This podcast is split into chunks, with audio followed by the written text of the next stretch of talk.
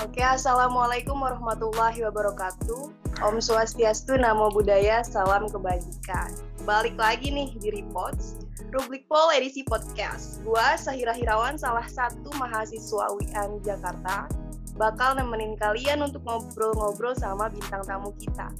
Kali ini kita kedatangan tamu yang jam terbangnya udah malang melintang ke mana-mana nih teman-teman. Yuk kita sambut aja ada Kak Faisal Rahman di sini. Halo Kak Faisal, apa kabar nih Kak? Oh iya, alhamdulillah baik baik. Jadi uh, terhormat nih bisa masuk si podcast dari Rupi Politik dan akhirnya diundang. Kak Faisal lagi sibuk apa nih? Sekarang lagi garap skripsi, bisa hmm. jadi mahasiswa akhir. Terus sekarang juga lagi uh, persiapan buat sharing jadi chair gitu buat Satya Wacana Model United Nations atau Satya Wacana MUN. Kak Faisal ini experience-nya udah banyak banget. Jadi delegasi di MUN Model United Nations ini 2021. Terus ikut ISAC di Global Volunteer-nya. Terus pernah magang ya Kak di PT Astra International TBK ya Kak ya?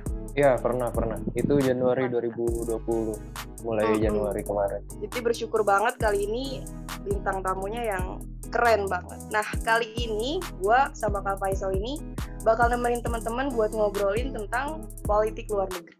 Temanya ini yang lagi panas-panasnya di teman-teman tentang Afghanistan dan Taliban.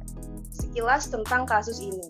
Taliban ini berhasil menduduki Kabul kan dan istana kepresidenan dan berita ini nih udah booming di Indonesia sejak 16 Agustus 2021. Taliban berhasil merebut uh, sejumlah kota strategis di Afghanistan kayak Herat, Kandahar, Jalalabad, Mizar, Isaf, dan lain-lain. Taliban juga nih dilaporin bakal ngedeklarasiin kembali Emirat Islam dalam Afghanistan yang ambruk karena invasi AS pada 2001 lalu. Nah, Taliban juga minta pengalihan kekuasaannya itu secara penuh teman-teman dan nolak usulan untuk adanya pembentukan pemerintahan peralihan. Mereka juga punya janji-janji kalau keamanan bagi pegawai negeri sipilnya katanya uh, yang yang mau nyerahin diri bakal terjamin dan bakal dijaga harta-hartanya. Kita langsung aja ya kak ya. Di sini ada beberapa question dari teman-teman. Yang pertama ini, menurut Kak Faisal ini, kenapa sih kok bisa terjadi konflik yang sengit antara Taliban dan Afghanistan yang nyebabin presiden Afghanistan ini akhirnya milih bendera putih atau nyerah gitu kak? Taliban itu kurang lebih mereka itu kan sebuah faksi politik ya. Jadi kurang lebih mirip-mirip sama partai ya. Mungkin nggak bisa disesuaikan juga sih sama partai tapi kayak kurang lebih mereka ini entitas politik yang ada di daerah kawasan Asia Barat kayak di eh enggak sorry Asia Tengah kayak ada di daerah-daerahnya Afghanistan, Pakistan, Kyrgyzstan, Tajikistan, daerah-daerah sana pokoknya.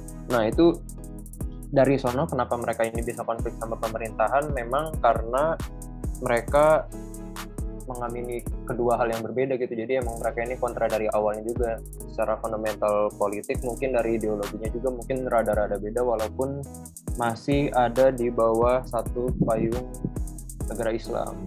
Terus kan mungkin kenapa yang kenapa ya Taliban bisa apa yang mereka ini memisahkan diri bukan memisahkan diri lebih ke yang mengambil daerah Afghanistan yang waktu eh, yang sekarang dikuasai sama Ashraf Ghani sebelum dia cabut tanggal 15 Agustus kemarin. Di salah satu janjinya kan waktu itu Taliban bilang kalau mereka ingin mengembalikan kejayaan Emirat Islam Afghanistan gitu. Sepertinya ya kalau misalkan emang Taliban mau hal seperti itu pemerintahan Taliban di bawah Ashraf Ghani tidak mengamini hal seperti itu. Jadi mungkin mereka ini sama-sama Islam tapi yang satu lebih konservatif jauh lebih konservatif ultra konservatif konservatif malah kayak spektrum kanan kanan banget rata kanan dibandingkan pemerintahan Ashraf Ghani. Mungkin dari awalnya kayak gitu sih jadi kayak itu yang menyebabkan kenapa Taliban pengen ngerebut negara Afghanistan. Walaupun mereka udah ada di Afghanistan atau di daerah-daerah yang tadi disebutin udah lama. Oke berarti karena ada kontra gitu ya kayak ya? jadi ada hmm, dua hmm. hal yang berbeda yang nyebabin mereka ini jadi ribut gitu ya kak? Iya iya Oke, terus kalau kita lihat ya kak, ada kan ada tuh warga Afghanistan yang milih buat ya udah deh pasrah aja gitu sama kedatangan Taliban.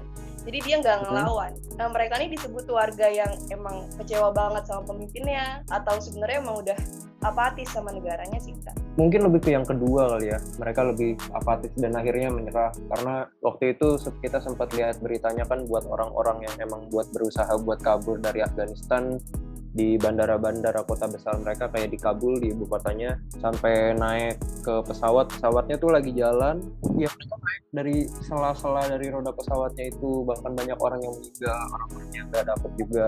Sebenarnya dari situ bisa disimpulin sebenarnya mungkin bisa dibilang mereka juga pengen kabur dari sana tapi nggak semuanya bisa gitu. Dengan tandanya pemerintah lepas tangan begitu aja presidennya tiba-tiba kabur itu kan menandakan juga kalau emang pemerintahnya mereka ini tidak menyangkuti untuk melakukan evakuasi nasional untuk semua warga untuk uh, kabur. Jadi dari situ juga banyak banget outflux atau misalkan orang-orang yang memang exodus ke negara-negara lain jadi asylum seekers mereka meminta pertolongan dan meminta shelter dari negara-negara lain di sekitarnya. Bahkan hari ini ada yang datang ke Indonesia sampai ke sini dan orang-orang Afghanistan pada demo di depan kantor UNHCR Indonesia di Tamrin eh Tamrin Kuningan sih lupa daerah-daerah situ. Mereka demo tuh walaupun di saat yang sama pemerintah Indonesia udah membawa pulang warga-warga negaranya WNI yang ada di Afghanistan buat pulang walaupun pakai pesawat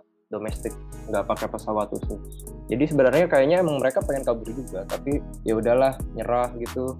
Mereka apatis dan akhirnya nggak bisa apa-apa dan ya kan sebagai rakyat kayak misalkan apa sih yang berubah di tatanan yang masyarakat yang paling atas masyarakat yang paling bawah nggak ngerasain apa-apa? Kayak mungkin ada efeknya pasti ada. Tapi kayak nggak jauh-jauh amat gitu masih sama-sama negara Islam cuma beda orang aja. Itu kayak rada uh, menggeneralisir sih kayak ngegampangin. Gue yakin pasti mereka punya alasan uh, alasan-alasan lainnya. Tapi menurut gue kayak gitu. Iya jadi karena pemerintahannya juga udah emang up gitu ya kayak udah nggak sanggup untuk evakuasi warganya jadi bikin masyarakatnya jadi apatis. Hmm, hmm, bener bener. Dari Amerika Serikatnya kalau kita lihat itu kan mereka pihak Amerika Serikatnya ini ngirim ngirim lebih dari 5.000 personel keamanan untuk hmm. nyelamatin warganya atau diplomatnya atau para pekerjanya yang ada di Afghanistan kalau dilihat-lihat ini lumayan berlebihan gak sih kak? Jadi sebenarnya ini tuh dapat disebut terlalu romantis kah Amerika Serikat sama warganya atau Amerika Serikat ternyata takut atau sebenarnya ini konflik bukan antara Afghanistan dan Taliban tapi konfliknya itu lebih ke Amerika Serikat yang jangan-jangan punya niat buat menguasain Afghanistan. Gimana tuh kak? Wow, oke, okay. menarik sekali Bu. Jadi Amerika Serikat ketika mereka memutuskan buat mengevakuasi semua warganya yang dari Afghanistan ya tentu maksudnya semua negara pasti bakal mengambil kebijakan yang sama gitu kan. Bahkan Indonesia sendiri juga kan mereka niat buat menyelamatkan WNI yang lagi ada di sana. Amerika juga sama. Kayak tadi eh, data-datanya udah disebutin juga sama Sahira. Cuman dari beberapa orang-orang tersebut kayak ada beberapa orang yang masuk prioritas gitu dan itu pun kayak mereka nggak apa ya nggak bisa siap-siap dari awal gitu. Kayak mereka nggak packing banyak bahkan kayak banyak banget orang-orang yang tinggal bawa badan doang. Baju yang nempel HP casan kali yang masuk masuk kantong. Eh, nggak e, bawa tas nggak bawa luggage nggak bawa apa-apa. Dan pesawatnya overload penuh. E, dari situ juga ada juga masalah visa terkait Afghanistan sama, sama Amerika Serikat. Mungkin waktu itu orang-orang Indonesia juga mengalami masalah yang sama. Tapi sejauh apa masalahnya terkait masalah visa ini belum tahu juga terus mereka maksudnya orang-orang Amerika mereka tuh nyelamatin warga-warganya yang bertugas di kedutaan-kedutaan atau mungkin di konsulat jenderal kalau emang ada di konjen gitu. Kayak misalkan para interpreter, diplomat, terus staff-staffnya yang ada di uh, yang ada di sana itu mereka yang diprioritasin buat uh, dipulangkan kayak gitu loh. Karena ya emang mereka bertugas sebagai warga negara Amerika di luar negeri kan kayak misalkan itu udah jadi tugasnya mereka sesuai dengan Perjanjian Internasional tahun 1961 tentang Diplomatic Relations di Wiener, Vienna Convention, kalau nggak salah atau. Tapi dari situ kita bisa apa ya banyak banget berita-berita yang kita baca bahkan kayak ada beberapa sumber yang menyebutkan kalau misalkan ada nggak sih tang ikut campur Amerika Serikat Amerika Serikat ikut campur terhadap masalah Afghanistan sama Taliban gitu. Kayak misalkan kalau kita selidiki sih ya kita nggak bisa bilang kalau Amerika sama sekali nggak terlibat. Mereka terlibat tapi sejauh apa keterlibatan mereka apa motifnya dan apa apa tujuannya tergantung dari interpretasi menurut kita masing-masing gitu. Tapi kayak ada satu perspektif mengatakan kalau misalkan memang Amerika Serikat punya sesuatu hal yang direbutin di daerah-daerah Timur Tengah, itu emang bener adanya gitu. Nggak cuman Afghanistan doang, bahkan Irak yang lebih parah gitu. Ke mengatakan bahwa di daerah eh, di daerah Asia Tengah kayak di Irak contohnya ada WMD, WMD itu Weapons of Mass Destruction kayak nuklir mereka nggak mau gitu kayak misalkan punya Irak atau negara-negara di sekitarnya dan negara-negara semacamnya itu punya nuklir karena itu bakal mengganggu stabilitas dunia gitu. Tapi ya mau kayak gimana pun negara-negara kecil macam negara-negara di Asia Tengah itu bilang kita nggak punya nuklir kok kita nggak punya nuklir. Ya mereka pasti bilang bohong lah. Ya kali lu nggak punya nuklir lu pasti punya nuklir. Ini gua cari gitu kan. Mereka kayak ngedatengin first tim-tim ahli datang ke sana walaupun hasilnya emang nggak ada sama sekali. Tapi karena mereka nggak ada bukti itu juga nggak menjadikan mereka buat oh ya udah bener nih nggak ada. Ya udah kita cabut. Nggak gitu gitu. Tapi tetap aja mereka melakukan okupasi.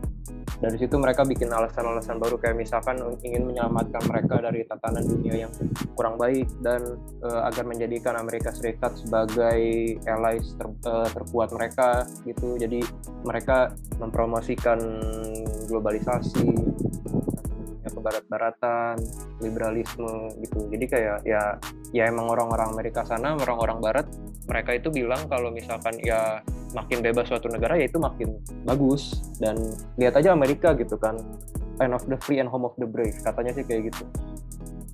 Dan ada motif-motif lain juga yang menyebabkan Amerika melakukan hal tersebut. Bahkan ada juga yang bilang kalau Taliban dilatih sama tentara-tentara Amerika, wah ya itu apa acquisition yang parah sih. Kayak misalkan mungkin berdasarkan fakta atau enggak bisa diselidiki lagi.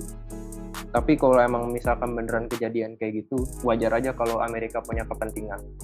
Walaupun kayak mereka uh, berani nyampe ngelatih orang-orang Taliban buat uh, melawan tentaranya sendiri gitu. Berarti itu kayak mereka ngelakuin proxy war dong antara Afghanistan sama sama Taliban gitu. Kayak Amerika menyuplai satu pihak untuk mengalahkan pihak yang lain yang dianggap sebagai musuh. Tapi ya mungkin ada sisi lainnya dari Amerika. Tapi nggak ada, ya nggak ada yang tahu dan kita lihat aja nanti ke depannya kayak gimana gitu kan. Untuk ke depannya nih kak, kalau kita lihat uh, keadaan di sana dari berita-berita. Keadaan di sana kan lumayan miris kayak akhirnya uh, orang-orang yang masih ada di Taliban itu terpaksa untuk ngediriin kemah-kemah darurat sendiri dan mereka masih mentang lantung. Ke depannya ini nasib perempuan di Afghanistan ini dari kacamata Kak Faisal gimana Kak? Yang jelas uh, apalagi kalau kita ngomongin tentang nasib para perempuan dan anak-anak yang ada di sono bakal dalam masa depan yang dekat mereka mengalami waktu-waktu yang jauh lebih susah. Karena akses semua akses yang dimiliki oleh mereka bakal ditutup buat wanita sama anak-anak karena emang bukannya Taliban maskulin ya. Tapi ketika kita ngomongin gender equality apalagi tentang uh, dengan Taliban mereka tuh jauh dari equality. Kayak misalkan gapnya tuh mungkin kayak lega banget. Dan semua urusan dikasih ke laki-laki dan perempuan udah tugasnya di rumah aja masak dan segala macam tapi ya ya kita lihat contohnya di negara lain di New Zealand perempuan bisa jadi perdana menteri dan mungkin jadi salah satu perdana menteri yang paling mantap sedunia. Kayak maksudnya itu bisa menjelaskan kapasitas ideal perempuan itu harusnya bisa jadi kayak gimana kan. Tapi dengan menutup potensi mereka dengan melarang mereka akses ke edukasi mereka nggak boleh ke sekolah mereka nggak boleh belajar. Terus para aktivis-aktivis perempuan pada ditangkap mungkin aktivis laki-laki juga sama ditangkap. Tapi maksudnya nggak ada jaminan kalau perlakuan mereka ini sama antara laki-laki dan perempuan meskipun mereka sama-sama jadi tahanan politik. Kayak misalkan ya gue berani bertaruh kalau misalkan perempuan bakal diperlakukan dengan lebih buruk. Mudah-mudahan gak terjadi. Cuman dari beberapa hal yang gue sampaikan emang ya dari dulu sampai sekarang eh, negara-negara yang ada di Asia Tengah dan sekitarnya ketika kita ngomongin gender equality hak hak akses itu dibedain gitu. Kayak misalkan laki-laki sama perempuan perempuan lebih susah untuk meraih beberapa hal yang sering diraih oleh laki-laki. Apalagi ketika kita ngomongin partisipasi politik atau misalkan hak hak mereka di depan hukum itu juga berbeda gitu loh. Bahkan laki-laki aja ketika mereka ya maksudnya mereka melakukan kejahatan di tanah Taliban gitu. Kayak mereka di mereka dimasukkan ke dalam keda, apa pengadilan. Tapi pengadilannya tuh nggak kayak pengadilan yang ada di dunia-dunia yang lain. Nggak kayak di sini masuk ke ruang pengadilan ada hakim ada jaksa ada macam-macam ada pengacara. Ini kagak gitu kayak ini macam lu diomongin sama temen-temen tongkrongan lu. Lu baru tahu kalau lu diomongin karena lu nggak hadir di dalam satu ketika mereka main malam kemarin. Tapi lu tahu kalau mereka tuh ngomongin lu. Terus besoknya lu konfrontasi ya lu kemarin ngomongin gue ya tapi nggak ada yang bisa backing up lu lu nggak ada backingannya di situ. Lu sendiri ngelawan banyak orang ngelilingin lu dan lu diomong-omongin tuh lu cah-cahin lu diomong-omongin kayak ngaku lu gini gini gini gini. Enggak kok. Mana coba kalau misalkan lu bilang kayak gitu kalau lu nggak ngelakuin? Ada nggak yang bisa nge-backup dia? Nggak ada kan? Ya udah berarti lu ngelakuin itu karena lu nggak bisa ngebuktiin hal yang sebaliknya. Ya coy cuman itu di pengadilan untuk hal-hal yang lebih serius gitu. Kayak misalkan emang mereka melakukan kejahatan atau kayak gimana gitu tapi dari sisi Talibannya sendiri ya mereka menjalankan semuanya yang mereka lakukan sesuai dengan Al-Quran dan Sunnah.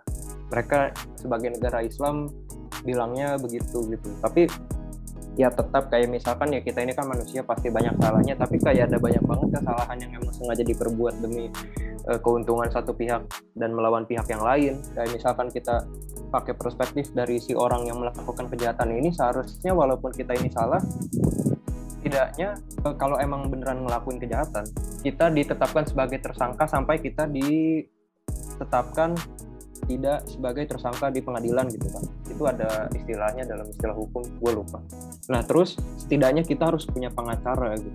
Nah ini enggak coy jadi ya udah uh, lu ketahuan misal maling lu ketahuan maling tadi apa-apain gak dihukum gak semua proses birokrasinya dilewat tiba-tiba tangan lu kepotong.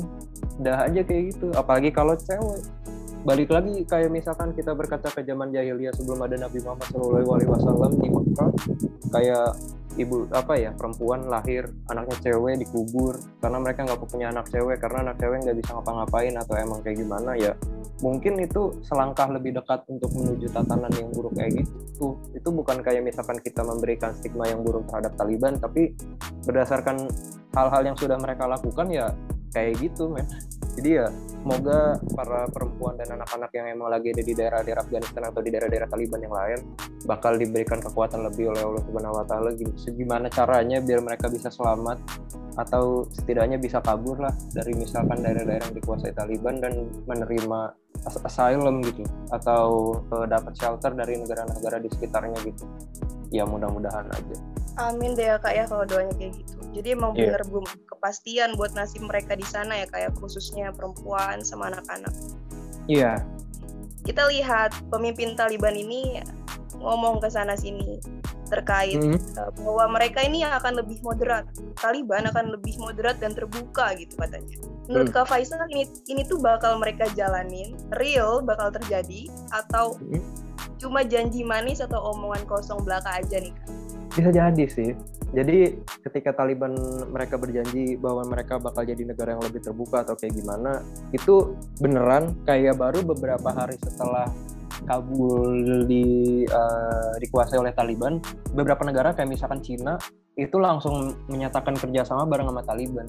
Bayangin, mereka langsung ngebuka hubungan diplomatik kayak mungkin isinya kayak gimana atau kok bisa gitu. Itu juga gue masih bingung. Kayak mungkin Taliban punya menteri luar negeri terus siapa yang dihubungin orang-orang sama Cina nya juga. Tapi kalau misalkan emang Cina bisa bekerja sama sama Taliban berarti negara lain juga bisa. Dan itu juga e, menyatakan fakta kalau emang Taliban apa ya bertekad untuk menjadi negara yang lebih terbuka gitu. Dan mereka setahu gue udah merambah ke dunia dunia e, ke dunia sosial juga men. Mereka punya sosmed kayak waktu itu aduh gue lupa siapa sih nama username-nya. Jadi kayak ada username-nya kurang lebih bisa dia ini bisa dijadiin sebagai juru bicaranya Taliban di dunia maya gitu di sosmed. Terus ada orang banyak tuh nanya-nanya. Tapi masalahnya orang-orang yang nanya-nanyanya ini kayak masalah-masalah sepele gitu. Kayak misalkan eh Taliban itu boleh nonton anime gak?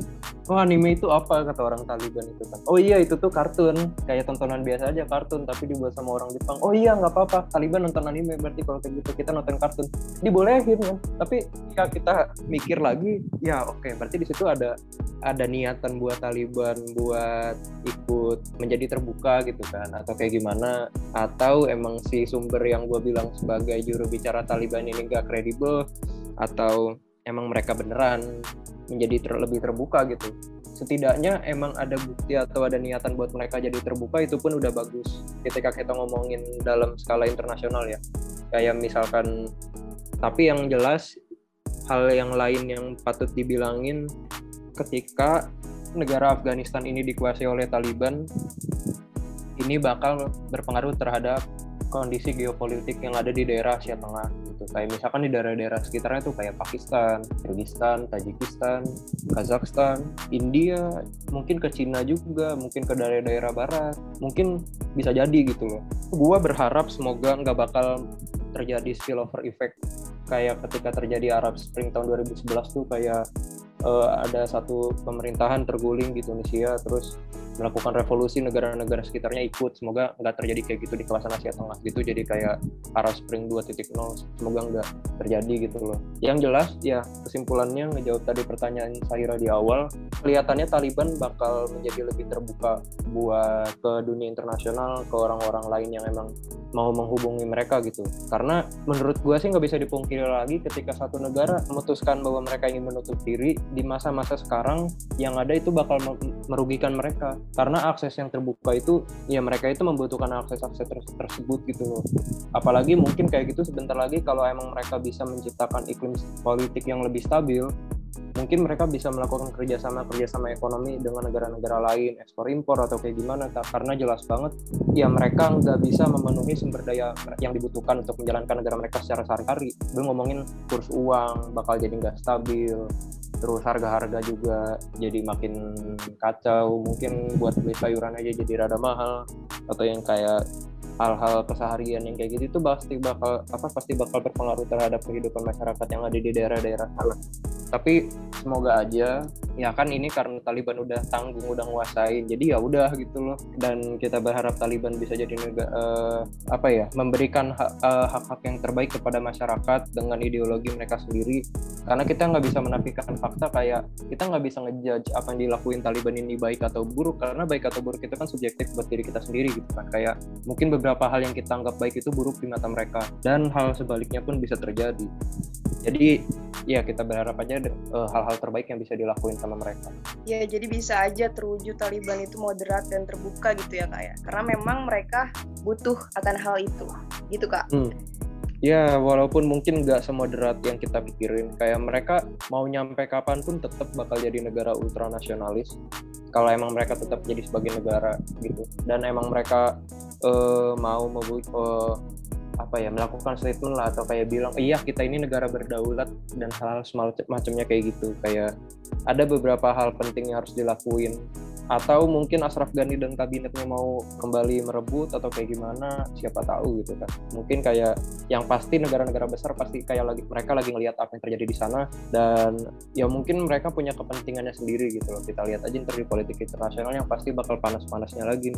Dan buat anak-anak anggota HI tahun 1920 kayak tenang aja men. Kalian bakal dapat judul skripsi yang banyak banget karena wah men ini nggak ada habisnya. Ya ngomongin Taliban dari zaman zaman tahun 1990-an atau bahkan dari 1976 juga maksudnya masih ada. Ketika negara Afghanistan baru ada. Dan sampai sekarang masih ada pembahasannya gitu. Iya tugas juga jadi makin banyak siap-siap aja gitu aja. Mantep banget penjelasan ini teman-teman kita boleh ke kesimpulannya ya kak ya.